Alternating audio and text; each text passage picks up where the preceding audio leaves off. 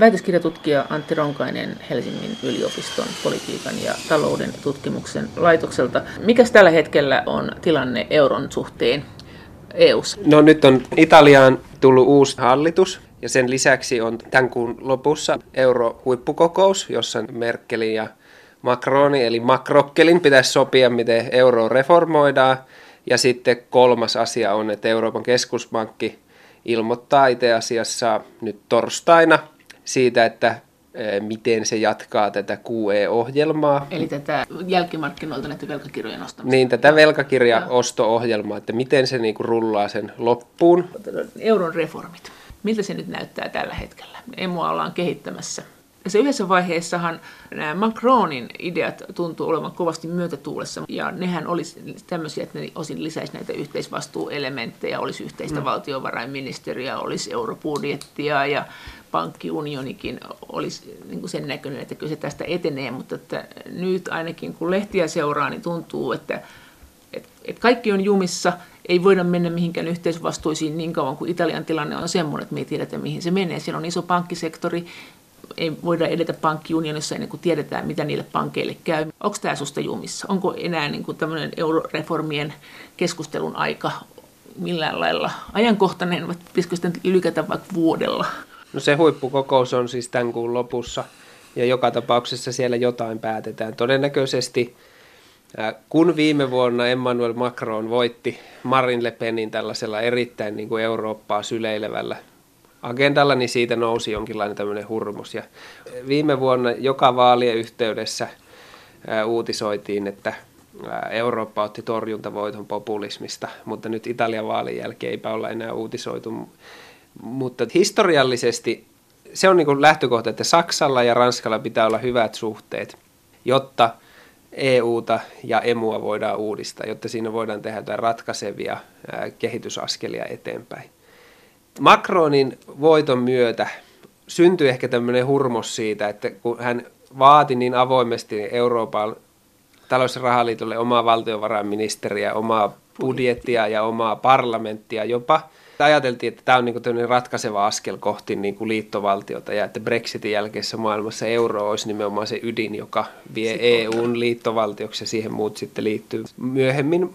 Mutta sitten kun Saksassa olikin vaalit ja hallitusneuvottelut kesti ja kesti, ja sitten saatiin niin kuin puoliväkisin demarit sinne mukaan, niin se, että tämä Martin Schulz joutui eksitoimaan, hän oli myös tämmöinen niin kuin Macronin kanssa, että hän sanoi, että 2025 mennessä pitää kehittää EU e, Euroopan Yhdysvalloiksi ja että kaikki halukkaat potkitaan yli laidan. Ja että, et, niin, niin, niin, että, mutta että se, että se Schulz lähti pois ja sitten tilalle tulikin tämä Olaf Scholz, joka on hyvin Schäublelainen, niin että Saksan politiikka ei kuitenkaan sitten muuttunut näiden demarien hallitukseen tulon myötä. Ja nyt kun on tämä huippari, niin Saksalla on aikamoinen niin kuin jarru päällä ja näyttää myös siltä, että Macron on tämän tajunnut, että e, e, en usko, että alkaa mitenkään konfrontoimaan Saksaa ja vaatimaan jotenkin kunnianhimoisia reformeja. Että todennäköisesti mitä sieltä kokouksesta tulee tämmöinen arvaus on, että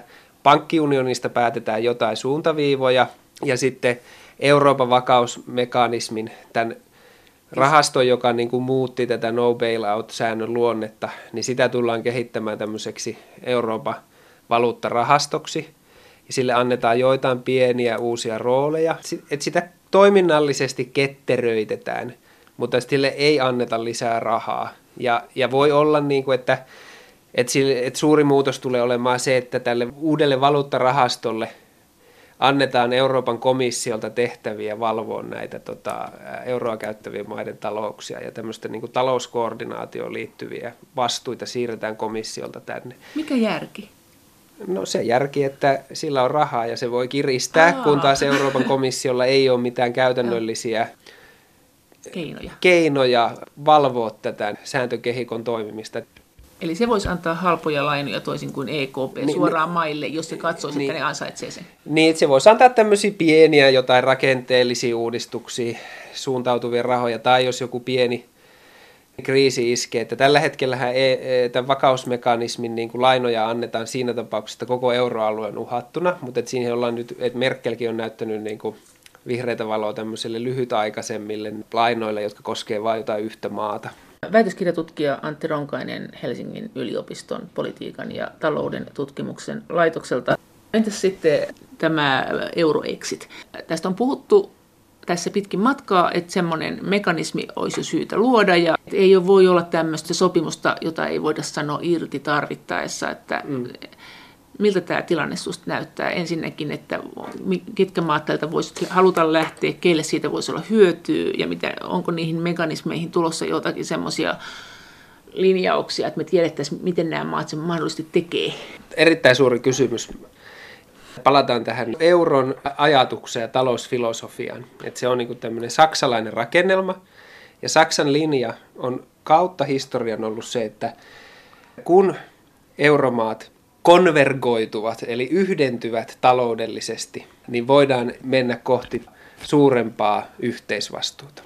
Että kun maat ovat kyllin samanlaisia, koska euro ei ollut optimaalinen talousalue. Sitten siihen luotiin näitä sääntöjä, jossa oli taustaoletus, että euromaat yhdentyvät taloudellisesti. Niin kuin säännöt on samat. Niin, niin, niin ja, ja, ja, ja että markkinakuri hoitaa homman. Ja kunhan sääntökehikkoa kunnioitetaan, niin euro toimii, koska euromaat ovat taloudellisesti yhdentyneet, koska se on heidän niin kuin yhteinen paras, koska he ovat toisiinsa sidottuja. Mutta me nyt nähdään, että ensimmäisen 20 vuoden aikana ei nämä taloudet ole konvergoitunut, yhdentyneet. Ja me nähdään, että inflaatio ja korkotaso on yhdentynyt erittäin suuressa määrin, mutta näiden maiden talouskasvu, tuotantorakenne, työn tuottavuus eivät ole yhdentyneet. Ja tämä on se syy, miksi euron kannattajat sanovat, että jokaisen ongelmista kärsivän jäsenmaan pitää tehdä rakenteellisia uudistuksia, rakenteellisia uudistuksia ja rakenteellisia uudistuksia, koska siinä on ideana se, että kun olemme yhteisvaluutassa, niin valuutta ei jousta ja tämä kilpailukyky ei ratka, ratkea enää valuutan kautta, jolloin on ainoastaan työn tuottavuuden kehittäminen parantaminen sisäisellä devalvaatiolla. Ja se on se syy, että halutaan niin kuin liberalisoida työmarkkinat ja sen seurauksena toivotaan, että työn tuottavuus yhdentyisi. Ja toinen on sitten näiden, näiden budjettisääntöjen myötä toivotaan, että julkistaloudet yhdentyisivät. Mutta me nähdään, että näin ei ole käynyt. Ja nyt on poliittinen tilanne muuttunut niin paljon, että e, ollaan siirrytty tämmöisestä suuresta eurokonsensuksesta jonkinlaiseen tämmöiseen eurodissensukseen tai semmoiseen, että on niin paljon riitaa eurokriisin myötä, että jokainen maa on vähän käpertynyt sisäänsä, että pohjoisen ja etelän välillä ei ole minkäänlaista solidaarisuutta. Kaikki raha, jokainen sentti, jokainen euro on korvamerkittyä, mitä on annettu jäsenmaiden välillä ja sen ehtona on ollut erittäin suuret tämmöiset nimenomaan rakenteelliset uudistukset ja julkistalouden sopeuttaminen. Että se euron lupaus ja se, että mikä on euron kannalta välttämätöntä, on se, että se olisi optimaalinen valuutta-alue.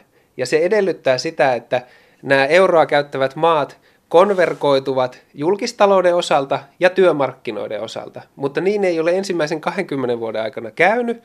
Ja on erittäin vielä epätodennäköisempää, että seuraavan 20 vuoden aikana käy, kun me huomioidaan tämä, että jokainen Euroopan suuri maa on jonkinlaisessa poliittisessa kriisissä ja ää, eurokriittisyys ja eurovastaisuus kasvaa kaiken aikaa. Tämä on niin kuin euron paradoksi. Etelän ta- taloudellisesti heikommat maat on kykenemättömiä poliittisesti sopeutumaan tähän euron vaatimuksiin. Se on niin kuin pitkä tie, vuosikymmeniä kestävä niin kuin sopeuttamisen ja liberalisoinnin tie. Ei ole mitään lupausta, että kahden vuoden päästä talous nousee. Se on pitkä tie ja, ja sen aikana todennäköisesti eurovastaisuus vaan kasvaa ja kasvaa. Toisaalta me ollaan tilanteessa, jossa pohjoisessa ei olla valmiita lisäämään yhteisvastuuta, siirtymään – pysyviin tulonsiirtoihin, jotka ei olisi korvamerkittyjä, joiden ehtona ei olisi tällaisia sopeutusohjelmia ja rakenteellisia uudistuksia. Tämä on se paradoksi, että Etelänmaat ovat kykenemättömiä lunastamaan tämän niin kuin eurokondiksensa, ja pohjoisen maat on, on haluttomia kehittämään tästä liittovaltiota. Joten tämä niin kuin perustelee sen, että on oikeastaan kaksi ratkaisua. Toinen on se, että näitä budjettisääntöjä joustavoitetaan niin, että nämä heikot maat saavat tehdä taloudellisesti enemmän, joka ei lisää pohjoisten maiden yhteisvastuuta.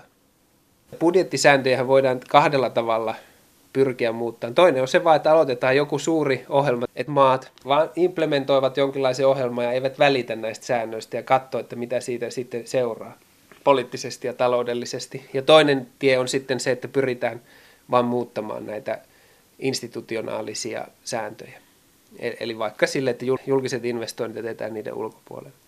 Tämä on se ensimmäinen pointti. Ja toinen pointti on se, että jos on niin, että etelän maat ovat kykenemättömiä tulemaan eurokuntoon seuraavien kymmenien vuosien aikana, että mitä järkeä siinä on näiden maiden väenvängällä olla, kun pohjoisen maat ovat haluttomia heitä myös täällä vängällä pitämään, niin sitä varten tarvittaisiin tämmöinen exit-euroerot-mekanismi. Ja tähän exit-mekanismiin liittyy kaksi kysymystä. Se, että millä tavoin euroero toteutetaan. Eurossahan ei ole siis tällä hetkellä e- exit-mekanismia, että maa, joka haluaa erota eurosta demokraattisesti, niin niiden pitäisi järjestää tämmöinen Britannia-tyylinen kansanäänestys.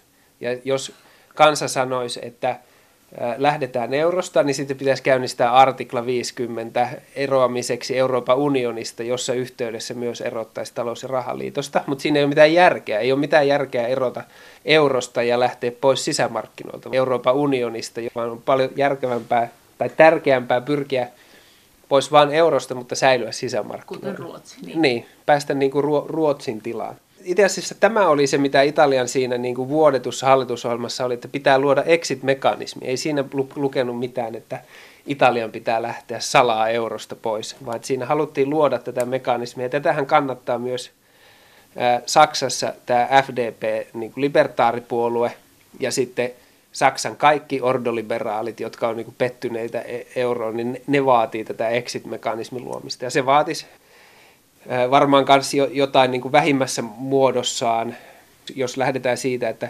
perussopimuksia on mahdotonta muuttaa tällä hetkellä, niin jonkinlaista tämmöistä hallitusten välistä sopimusta tämmöisen mekanismin luomisesta. Eikö sitten pysty kiertämään millään? No, Suomen hallitus esimerkiksi kannattaa tätä, että kehitetään tätä vakausmekanismia valuuttarahastoksi, mutta siihen yhteyteen luodaan myös tämä velkajärjestelymekanismi niin en näe, että mikseikö siihen yhteyteen voitaisiin luoda myös tämä niin kuin exit-mekanismi, että maiden niin kuin olemisen eurossa pitäisi perustua vapaaehtoisuuteen. Niin se, se hurautettaisiin niin ta- tähän emun kehittämiseen vaan niin, sillä niin kuin takauvesta. No tavallaan sille, että e, ja sehän on myös luonnollinen tapa lisätä sitä markkinakuria, jos on oikeasti vaarana myös, että euromaa, jos ei se kykene siinä olemaan, niin se tulisi erotetuksi siitä tai tulisi eroamaan siitä. Mutta että, et sekä et, erottamis- että eroamismekanismit, nyt kun kerran euroa kehitetään, niin voisi lytätä sinne nyt sitten. No kun tästä puhutaan, no. niin helpoin tie on tuon vakausmekanismiin, niin joku 666 klausuuli, joku klausuuli sinne vaan, että sen velkajärjestelyjen lisäksi niin on myös opt-out-mahdollisuus lähteä ulos. Miten tämä, sä sanoit tästä exitistä, että on olemassa tämmöinen, myös tämmöinen niin kuin kaoottisen exitin malli, niin. näin sä oot sanonut, ja se, ja se olisi tapahtuisi miten ja mitä siitä seuraisi?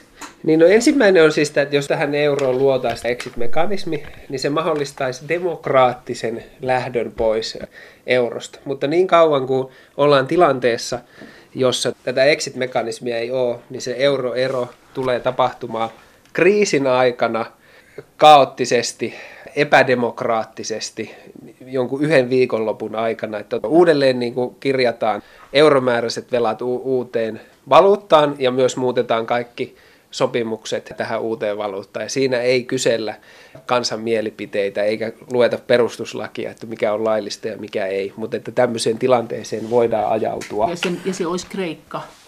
No Kreikalle tarjottiin tätä mahdollisuutta 2015, kun tämä kansanäänestys järjestettiin. Ja Kreikan strateginen virhe oli se, että he ensimmäisenä, kun astuivat valtaan, niin Janis Varoufakis valtiovarainministerinä sanoi, että me ei sitten täytetään näitä lainaehtoja ja me halutaan niihin muutoksia. Ja sitten sen perään Alexis Tsipras pääministerinä oli kuitenkin sitoutunut euroon, eli he eivät kyenneet uhkaamaan millään mahdollisella sanomaan, että jos me ei saada näitä ja näitä muutoksia, niin me lähdetään vetämään tai me ollaan valmiita tulemaan lennätetyksi ulos eurosta. Niin kun tämä kansanäänestyksen tulos selvisi ja kreikkalaiset oli sanoneet, että he eivät kannata näitä tukipakettiehtoja, niin siitä pari-kolme päivää myöhemmin Alexis Tsipras itse pyytää kolmannen tukipaketin, jonka ehdot on niin kuin vielä vulgaarimmat ja brutaalimmat kuin näissä kahdessa aikaisemmassa. Mun mielestä se, mitä tulee tähän Italiaan ja siihen, että siitä euroerosta puhuttiin ehkä jopa vähän varomattomasti jotenkin oletuksella, joko sillä oletuksella, että tämä Italia tavoittelee euroeroa, tai että sen vaatimukset on niin suuria, että se pitää vaan päästää pois eurosta, niin ei, ei, ehkä siinä keskustelussa ajateltu niitä seurauksia, mitä mitä seurauksia sillä olisi, jos Italia euroalueen kolmanneksi suurimpana taloutena lähtisi eurosta. Ja se varmaan tulisi olemaan kaoottista ensimmäiset vaiheet. Kukaan ei tiedä, minkälaista on erota eurosta, ja en, en halua tässäkään lähetyksessä sanoa, että sillä ei olisi vakavia taloudellisia seurauksia ja suuria poliittisia seurauksia, paitsi rahaliitolle, niin myös koko EUlle. Italian pääministeri on sanonut, että Italia ei aio erota eurosta, mutta jos Italia jossain vaiheessa eurosta eroaisi, niin minkälainen se tilanne käytännössä voisi olla? Väitöskirjatutkija Antti Ronkainen. Oletetaan, että Italia ajautuisi jotenkin suureen konfrontaatioon euromaiden, euroinstituutioiden, Euroopan keskuspankin kanssa, niin jos se niin kuin poliittinen mieliala ministereiden keskuudessa on erilainen kuin Alexis Tsipraksella, eli että ei olla kaikissa mahdollisissa tilanteissa sidottuja ja sitoutuneita euroon ja siinä pysymiseen, niin Euroopan keskuspankki ja muiden euromaiden on vaikeampi painostaa Italiaa, koska ensimmäinen asia, mitä voidaan tehdä, on se, että Euroopan keskuspankki voi esimerkiksi lakata nämä velkakirjaostot. Sanotaan nyt näin, että se jo, jollain niin kuin syyllä lakkautettaisiin. Ja sen lisäksi maahan syntyisi talletuspako, eli ihmiset alkaisi vetämään rahoja pois pankeista ja siirtämään varallisuutta ulkomaille. Niin, niin, jatkuvan devalvaation pelossa, joo. Niin, niin, niin tämä aiheuttaisi sen, että Italian valtionlainojen korot nousis ja sitten näiden pankkien tarve hätäavulle olisi suuri. Eli Italia heikentyisi poliittisesti siinä mielessä, että se joutuisi pyytämään apua sekä euromailta että Euroopan keskuspankilla. Eikö auttaisi, että niillä olisi sitten oma keskuspankki jo? Siis Euroopan keskuspankin poliittinen valta on sitä suurempi, mitä heikommassa asemassa maa on. Eli jos sen korot nousee tai siellä on talletuspako, niin Euroopan keskuspankin neuvoston valta päättää näistä hätäaputoimista on erittäin poliittinen ja se näkyy myös tässä niin kuin Kreikan kriisin yhteydessä. Tällä Janis Varoufakiksellahan oli tämmöinen varasuunnitelma, jossa oltaisiin laskettu liikkeelle rinnakkaisvaluutta tämän kansanäänestyksen aikana, koska Euroopan keskuspankki lopetti hätäavun näille kreikkalaisille pankeille, jonka seurauksena jouduttiin asettamaan pääomakontrollit, jotka on osittain edelleen, siis vielä kolme vuotta myöhemmin käytössä – ja pankit jouduttiin sulkea, jonka seurauksena niin kuin taloudellinen aktiivisuus romahti. Mutta sanotaan, että Italiassa olisikin erimielinen hallitus, jolloin tämmöisessä tilanteessa, jossa he joutuisivat pyytämään apua Euroopan keskuspankilta ja muilta euromailta, niin nämä Euroopan keskuspankin hätälainat on ehdollistettu, tämä OMT-ohjelma on ehdollistettu myös tämmöiselle Euroopan vakausmekanismi antamalle tukipaketille, jonka ehtona on tiukka talouskuri ja ää, suuret rakenteelliset uudistukset. Niin jos Italiassa on hallitus, joka on noussut valtaan nimenomaan näitä vastustain, näitä vastustain niin olisi poliittisesti erittäin vaikea ottaa tämmöinen tukipaketti vastaan. Joten tässä tullaan siihen, että myös Euroopan keskuspankin ja euroryhmän muiden euromaiden tulee miettiä sitä, että kuinka kovaa he haluavat, Pitää että Ita- Italian korot nousevat tai että siellä sattuu talletuspako, joka ajaisi mahdollisesti Italian, koska Kreikka oli paljon helpompi painostaa, koska he tiesivät koko ajan, että Tsipras tulee hyväksymään Joo. sen tukipaketin.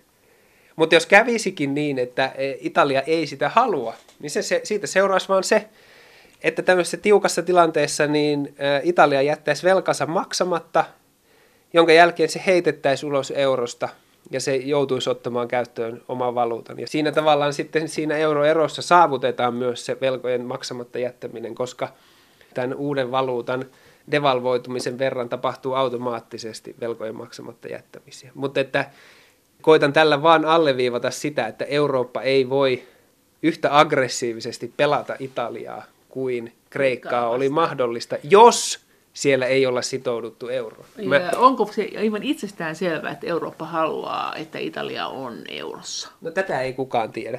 Mä oletan, että halutaan, koska se, että jos Italia lähtisi eurosta, se saisi oman valuutan, kaikki ei-euroa käyttävät EU-maat, niin heillä on tämmöinen luonnollinen kilpailuetu sen oman valuuttansa Joo. kellumisen Joo. seurauksena, jolloin heidän ei tarvitse tehdä näitä poliittisesti vaikeita rakenneuudistuksia ja julkisen talouden sopeutustoimia. Eli, eli ihan raasti sä sanot näin, että siitä euroerosta olisi Italialle niin paljon hyötyä, että se ärsyttäisi muita maita, koska se saisi siitä kilpailuetua.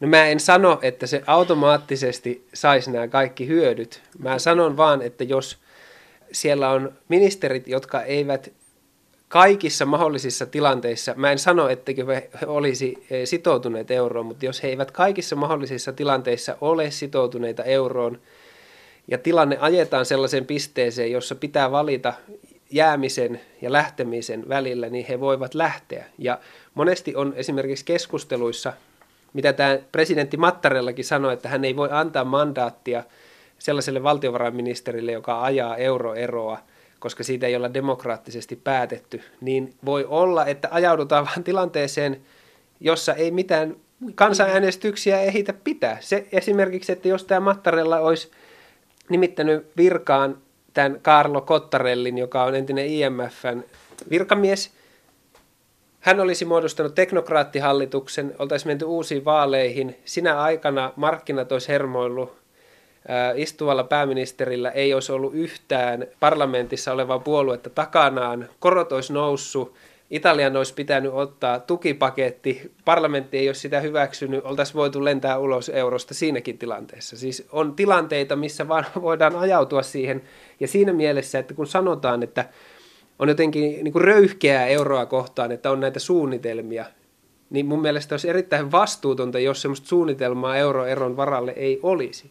Ja mä en sano, että euroerosta automaattisesti seuraa hyvää, mutta kyllä se muuttaa sitä taloudellista dynamiikkaa. Että sen jälkeen, kun on oma talouspoliittinen suvereniteetti, että, että hallitus ja keskuspankki voivat koordinoidummin harjoittaa finanssipolitiikan ja rahapolitiikan yhdistelmää, niin se niin kuin laajentaa julkisen talouden mahdollisuuksia hoitaa taloutta.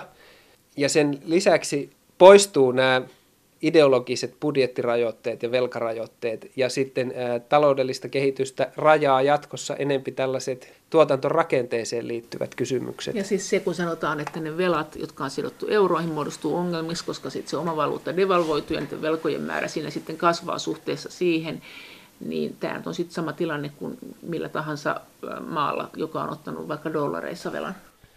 Joo, siis se suuri kysymys tulee olemaan, että miten velat hoidetaan – miten vältetään vaikka konkurssiaallot. Tämä on juuri se, että mikä suunnitelma pitää olla hallituksella, että miten niiden velkojen kanssa toimitaan.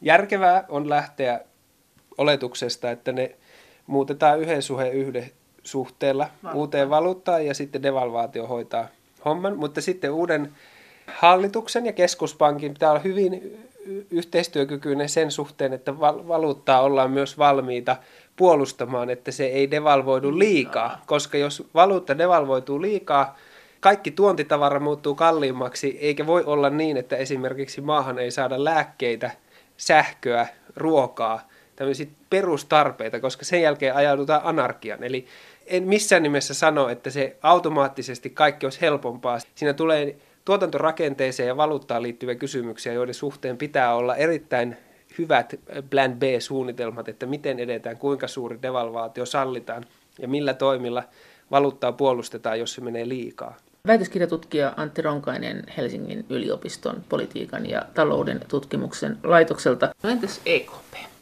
Me on puhuttu aikaisemmin EKPstä, mutta mikä on tällä hetkellä EKPlle keskeisintä nyt? Karkeasti sanoen, mitä eurokriisin aikana tapahtui, niin vuosina 2010-2012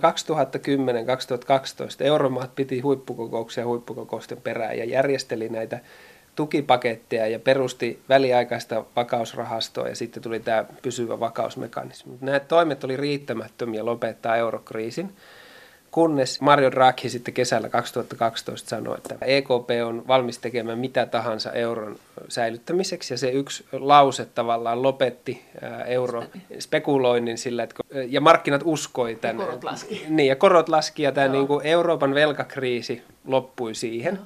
Ja käytännössä niin kuin EKP interventioi tällä lupauksella. Ja siitä sitten voidaan historiassa vääntää, että oliko Mario Draghi tämmöinen evil mastermind, joka niin kuin ties vai oliko se, vaan, oliko se sattuma ja oliko hän vain niin todella onnekas, mutta de facto EKP pelasti euron. Eli markkinat lopetti spekuloinnin, että ei kannat, että yhtäkkiä nämä velkakirjat eri maiden olikin turvallisia, koska EKP oli antanut sanansa niistä. Niin, siis EKP lopetti tämän velkakriisin, ja sitten sen jälkeen 2015 Euroopan keskuspankki on aloittanut tämmöisen QE-ohjelman. Ja se on tällä hetkellä ostanut lähemmäs kahdella ja puolella tuhannella miljardilla. Velkakirjoja. Velkakirjoja ja myös muita velkakirjoja, mutta suurin kakku on näitä niin kuin, valtioiden velkakirjoja. Ja se on virallisesti sanonut, että se pyrkii tähän kahden prosentin inflaatiotavoitteeseen, se pyrkii kiihdyttämään inflaatiota ja estämään myös deflaatiota. Joo. Siis inflaatio on se, että hinnat nousee, deflaatio on se, että hinnat laskee ja sitten myös palkat laskee, mutta sitten myös talous seisahtuu helposti. Niin, koska jos on oletettavissa, että hinnat laskee, niin ihmiset siirtää ostopäätöksiä Joo. ja raha lakkaa kulkemasta. Et Välimeren maat olivat esimerkiksi ajautumassa tämmöiseen deflaatiokierteeseen ja se tasapainotti talouden tällä toimilla estäen tämän deflaation ja kiihdyttää inflaatiota ja varmisti tämän e, inflaation suhteen euromaiden konvergenssin säilymisen, eli se niin kuin esti sen, että olisi ajauduttu etelä- ja pohjoisen välillä toiset deflaatio ja toiset inflaatio. Mutta että QE-ohjelman motiivi oli tämä niin kuin deflaatio estäminen ja inflaation kiihdyttäminen, mutta sillä on niin kuin tällaisia sivuvaikutuksia, että kun EKP ostaa näitä valtion velkakirjoja, niin se painaa valtioiden lainoja alas, eli se vähentää valtion lainanhoitokuluja, mikä taas antaa jokaiselle euroa käyttävän maan, joka on tämän ohjelman piirissä, Kypros ja Kreikka eivät ole, antaa näiden maiden valtiovarainministeriöille enempi finanssipoliittista liikkumavaraa, eli se löysää tätä budjettivajetta, eli se koko EKPn tämä velkakirjaohjelma, vaikka se on EU-tuomioistuimessa sanottu, että tai itse asiassa ei ole vielä. EU-tuomioistuin on antamassa vasta sanansa tästä niin kuin julkisten velkakirjojen osto-ohjelmasta, mutta oletettavasti sanoo, että se tulee olemaan täysin mandaatin mukainen ja perusteltu tällä hintavakaustavoitteella, mutta sen sivuvaikutuksena – se käytännössä vähentää maiden tarvetta julkisen talouden sopeutukseen ja vähentää motiiveja rakenteellisiin uudistuksiin. Eli kun vaikka Suomessa on paljon tällaisia rakenteellisia uudistuksia kannattavia poliitikkoja tai taloustieteilijöitä, niin heidän pitäisi ensimmäisenä mennä huutamaan Suomen Pankin ettei Snellmanin patsaalle, että lopettakaa tämä nonsense, koska te e, vähennätte motiiveja rakenteellisiin uudistuksiin, te mahdollistatte velkaantumisen jatkumisen tai ainakin sen, että velkoja ei makseta takaisin ja te pitkitätte sitä hetkeä, kun jäsenmaat konverkoituvat näiden julkisen talouden alijäämä- ja velkaantumistavoitteiden suhteen. Eli voidaan sanoa, että eurokriisin aikana on pyritty vahvistamaan sääntökehikkoa, finanssipoliittisella sopimuksella, kaksi-pack, six-pack sopimuksilla ja Europlussilla, jossa on kaikissa pyritty lisäämään tätä julkisen talouden koordinaatiota ja sitoutumista siihen, että nämä alijäämä, alijäämäsääntö sitä kunnioitettaisiin ja siihen, että kuljettaisiin kohti tätä 60 prosentin velkasäännön saavuttamista, niin EKP vesittää näillä omilla toimillaan tätä, koska se painaa nämä korot alas ja se jättää, se niin kuin vähentää tarvetta. Niin raha on nyt niin halpaa, että kun siitä ei tavallaan täytyy maksaa mitään käyttökuluja siitä korosta, niin kannattaa niin, mieluummin antaa sen rahan. ovat joo, pienemmät. Joo. Jos velanhoitokulut olisivat korkeammat, niin jouduttaisiin sopeuttamaan joo, enempi. Ja tämä on draagilaista politiikkaa. Niin, tämä on tämmöistä niin kuin Draghi ja EKP, niin kuin Draghin EKP on Euroopassa tämmöinen todellinen keynesiläinen elvyttäjä. Sitä ei vaan sanota ääneen, mutta se niin kuin, efekti, sivuvaikutus, mikä näillä toimilla on, niin on, on tosiasiassa elvyttämistä. Ja kun verrataan vaikka Sipilän hallituksen kikyä, jossa pyrittiin lisäämään kilpailukykyä, niin toinen tämän EKPn velkakirjaostojen seuraus on se, että euro halpenee suhteessa muihin valuutoihin, koska kun korot painuvat alas, niin tämmöiset suuret e, institutionaaliset sijoittajat laittavat niitä muualle Joo. euron ulkopuolelle, jossa korot ovat korkeammat. Ja sen, näiden niin kuin, volyymien seurauksena näiden muiden maiden valuutat vahvistuvat, e, jonka seurauksena taas euron ja euromaiden yritysten kilpailukyky globaaleilla markkinoilla paranee. Eli tässä on tämän julkisen elvyttämisen lisäksi myös tämmöinen valuutta mekanismin kautta toimiva valuutta sotaa ja kauppa sotiin lietsovan politiikan aspekti myös, että se, että EU-tuomioistuin arvioi EKPn toimia ja tätä velkakirjaosto-ohjelmien laillisuutta ainoastaan tätä hintavakautta ajatellen on mun mielestä poliittisesti kapeaa, koska on aivan empiirinen fakta, että se niin kuin löysää tätä budjettipainetta ja se epäsuorasti keventää valuuttaa suhteessa kilpailijamaihin. Väitöskirjatutkija Antti Ronkainen Helsingin yliopiston politiikan ja talouden tutkimuksen laitokselta. Mitä tämä sitten tarkoittaa, että kyllä nämä pitää nämä ostot lopettaa? Mehän emme tiedä, mitä EKPssä puhutaan, kaikki tihkuu jotenkin, miten sattuu, niin onko siellä, luulet sä nyt niin kuin keynesiläisen raakilaisuuden ja sitten muiden välillä siellä kuinka kovat riidat? No siis tässä on nyt erittäin mielenkiintoinen peli avaamassa, että torstaina on EKPn johtokunnan kokous ja nyt on jo kerrottu, että asialistalla on tämän velkaosto-ohjelman jatko ja lopettaminen. Eli ei, ei puhuta ainoastaan siitä, että miten sitä jatketaan, vaan myös suunnitelma siitä, että miten ne ostot ja millä aikataululla ne ajetaan loppuun. Ehkä nyt ensimmäinen vaihe on se vaan, että tämä keskustelu aloitetaan ja EKP ei tee mitään päätöstä vielä, vaan että se siirtyy sitä seuraavaan kokoukseen, jossa tehdään jonkinlaisia päätöksiä, tai milloin tehdäänkään siinä. Mario Draghi, kun hän pitää tiedotustilaisuuden, niin hän kertoo, jos on jotain kerrottavaa aikataulusta, milloin päätöksiä tehdään. Mutta ää, tässä on niin kaksi koulukuntaa. On Jens Weidmann, joka on siis Saksan Bundesbankin johtaja, joka oli ainoa henkilö, joka äänesti ää, esimerkiksi tätä OMT-ohjelmaa vastaan, joka rauhoitti ja lopetti koko tämän eurokriisin. Ja hän painoi nappia ja oli ainoa, hän oli niin kuin ainoa, joka vastusti sitä, koska hän katsoi niin kuin saksalaista vinkkelistä, että se on niin kuin vastoin tätä rahaliiton henkeä ja ajatusta, ja se nimenomaan löysää tätä budjettikuria, ja se on niin kuin keinsiläistä tämmöistä kuplien luomista, miten Saksassa ymmärretään. Niin hän on sanonut, että ohjelma pitää loppua, niin kuin uusien velkakirjojen osto pitää loppua tämän vuoden aikana.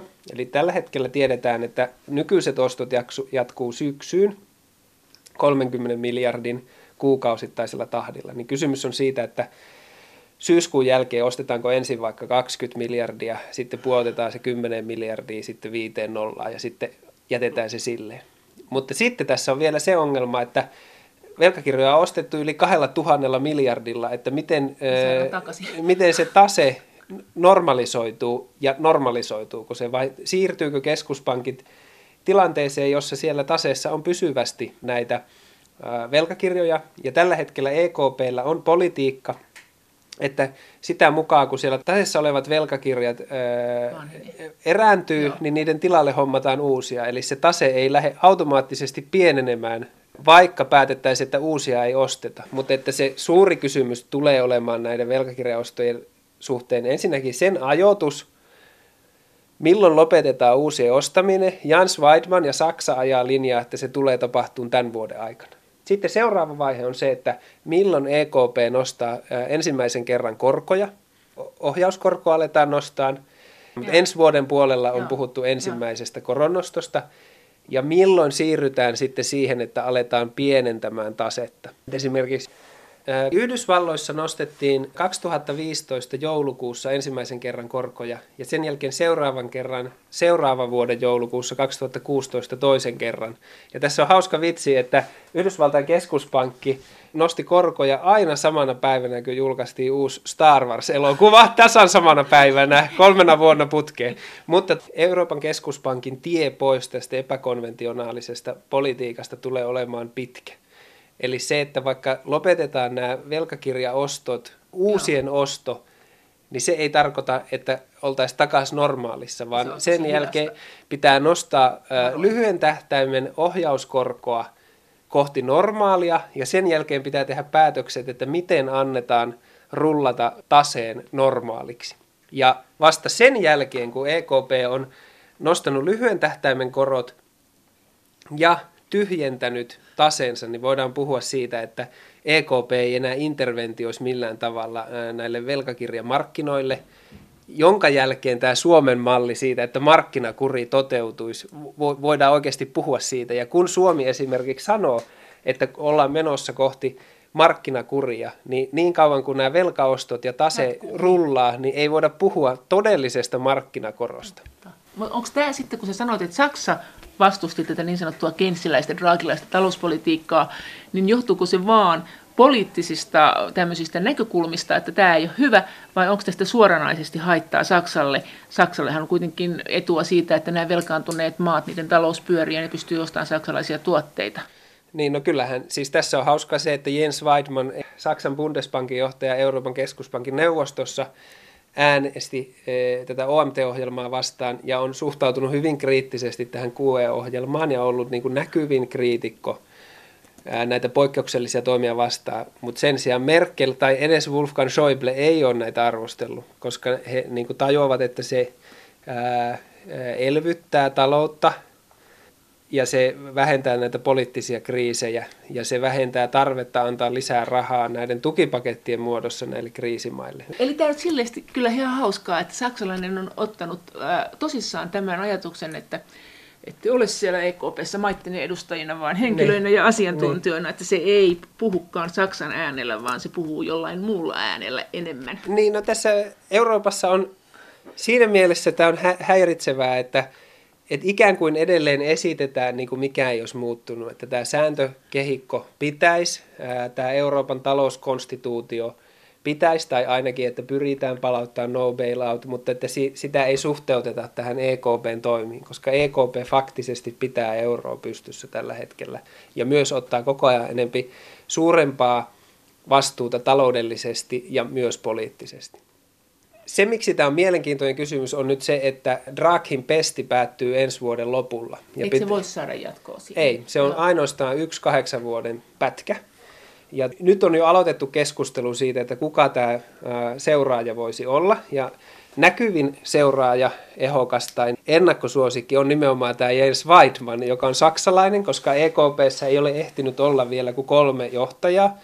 Ensimmäinen Wim Duisenberg oli hollantilainen, seuraaja Jean-Claude Trichet oli ranskalainen ja nyt kolmas oli Mario Draghi italialainen. Ja hän tuli nimenomaan mustana hevosena, koska silloin oletettiin Trichetin jälkeen, että silloinen Bundesbankin johtaja Axel Weber olisi ollut seuraava. Mutta hän tajusi sen, että EKP joutuu pitämään euron pystyssä näillä epäkonventionaalisilla, epäsaksalaisilla, tämmöisillä keinsiläisillä rahapoliittisilla toimilla, niin hän erosi. Hän erosi kaikkien yllätykseksi ja lähti vaan pois. Ja hän varmaan joskus kirjoittaa muistelmat ja erittelee niitä syitä, mutta mun oletus on, että hän erosi nimenomaan siksi, että hän ei voi saksalaisena tehdä sitä, mitä Draghi teki. Ja sitten Draghi nousi ja täytti sen paikan ja teki juuri niin kuin oletettiin, ja se kävi myös kaikille poliitikoille. Mutta voimakkaammin kuin oletettiin, olihan tämä yllätys. O, oli se joo, siis, mutta mut, mutta silti niin kuin EKP idea. pystyi aloittamaan nämä velkaostot vasta 2015, kun esimerkiksi Britannia ja Yhdysvallat aloitti ne jo heti finanssikriisi alkaessa. Että euroalueella tämä niin kuin institutionaalinen jähmeys ja tämmöinen saksalainen ajattelutapa kyllä pidenti tätä Euroopan kriisiä niin kuin monilla vuosilla. Mutta jos tämä saksalainen tulee nyt Dragin perään aivan päinvastaisella politiikalla sisään, niin mitenköhän niin esimerkiksi Suomen kannattaisi tähän nyt valmistautua?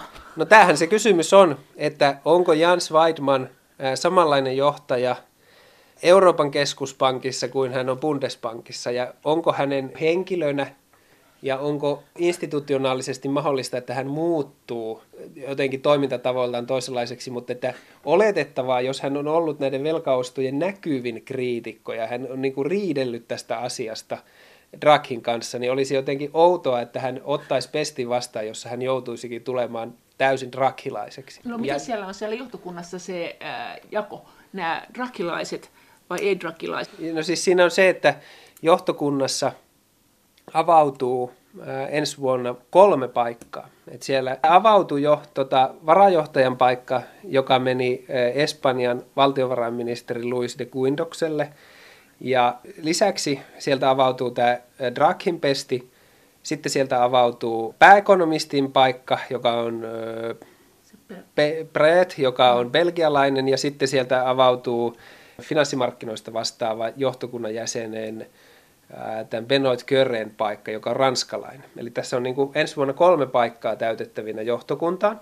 Siihen peliin sitten, että ketkä sinne pääsee, niin siihen liittyy nimenomaan tämä niin kuin Saksan ja Ranskan välinen tasapaino, niin kuin ei ainoastaan kansallisuuksissa, vaan ajattelutavoissa, että mikä on se balanssi näiden niin kuin ordoliberaalien ja keynesiläisten välillä, mutta sitten myös tämä niin kuin maiden välinen tasapaino. Ja tällä hetkellä talouslehdistössä on puhuttu Erkki Liikasena, Liikasesta yhtenä mahdollisesta mustasta hevosesta, että jos katsotaan, että Jans Weidman olisi kuitenkin sitten liian tiukka ää, tota, johtaja ja se niin kuin uhkaisi koko euron vakautta liikaa, niin Liikanen olisi tämmöinen Draghilainen kompromissiehdokas, koska hän ei ole ottanut mitään suuria irtiottoja Draghista, Draghista eikä ole kritisoinut ja on kannattanut tätä politiikkaa nimenomaan tämän deflaatio-inflaatio-kysymyksen kannalta. Onko hän ollut aktiivisesti tämmöinen vai passiivisesti tämmöinen?